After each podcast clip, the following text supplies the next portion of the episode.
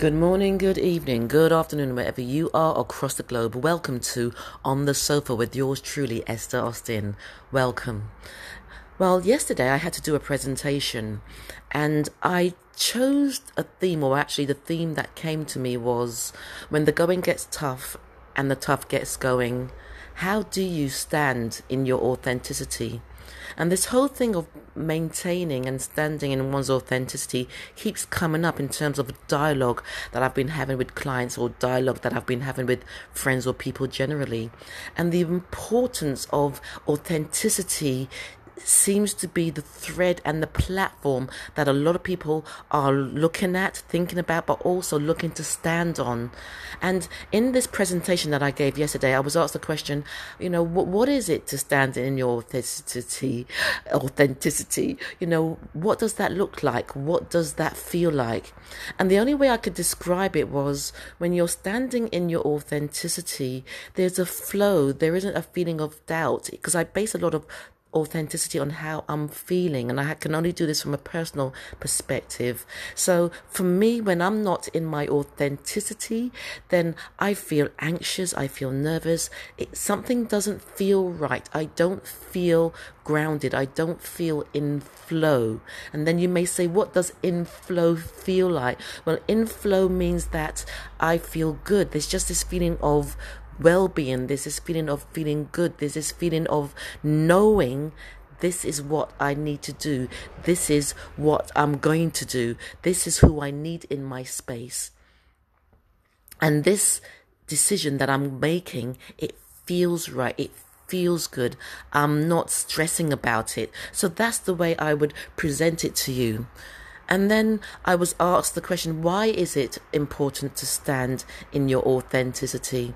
And for me personally, the importance of standing in your authenticity is that, you know, what people see is what they get, but more so, what you see is what you get. You know, oftentimes we can get caught up in presenting a front and speaking something else. I don't know if you remember, but back in the day, I used to watch these westerns. You know, you come home from church on a Sunday afternoon, and after your Sunday dinner, you would, you would sit and watch westerns. And there was a phrase that some of the cowboys used to use. You know, um, white man, no, the eight Indians, white man speak with forked tongue. And I used to think, what does that mean? What does that mean?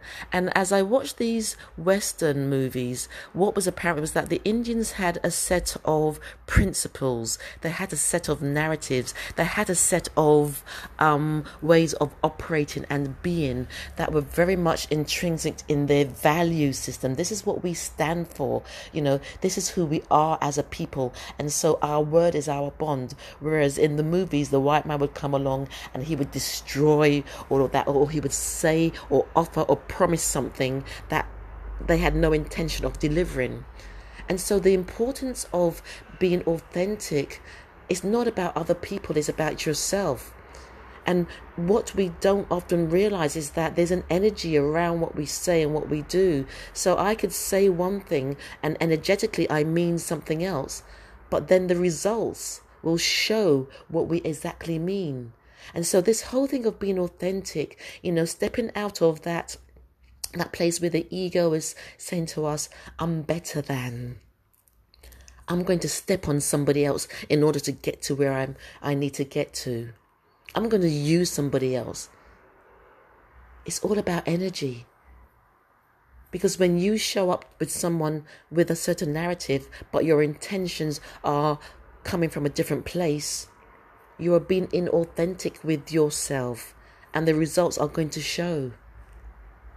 And so, all I'm going to say today is I'm just going to inspire and encourage you to work on your authenticity with yourself because when you work on your authenticity with yourself, life just becomes this this amazing and this rich place where you the universe just opens up doors for you. There's a flow. There's this beautiful um, energy of it's almost like being on a river, and the river is pulsating you into the place that you need to be into the place that's that is made that has been created for you and even in decisions that you need to make around people in your life Sometimes it's hard. But when we learn to trust in that creative flow, when we learn to trust in our authentic selves, mm-hmm. whatever our mm-hmm. authentic selves tell us, whatever our authentic selves speak into our soul, into that place of knowing. And sometimes there is the danger of us wanting to be obligated to others. And so we step out of our place of flow, we step out of our place of authenticity, mm-hmm. and things go wrong. But when we're in that place of authenticity, it becomes a place of trust. And sometimes we don't even see what's before us. Sometimes we don't even know where we're stepping. Sometimes we don't know why we have to let go of that person, why we are making that decision. But the more that you trust, the more that you get into that flow of authenticity with self, is the more that you're going to realize that all your gifts, all those treasures that are waiting for you, that are inside of you to be birthed, will flourish. And in winding down, some tools and tips about how to stand strong in that authentic place through meditation. And it doesn't mean that you need to sit like the Buddha. You can go for a walk and get into a state of meditation. You can go for a run and get into a state of meditation where your mind is just focused on on you and what the universe or God wants you to know. Exercise, dance. Dance is about expression, dance is about release. And it will help you to understand who you are. So, ladies and gentlemen, hope you have a wonderful Sunday. And just think about it. How authentic are you being with yourself? And how does it make you feel or not? This is Esther Austin with On the Sofa with Esther.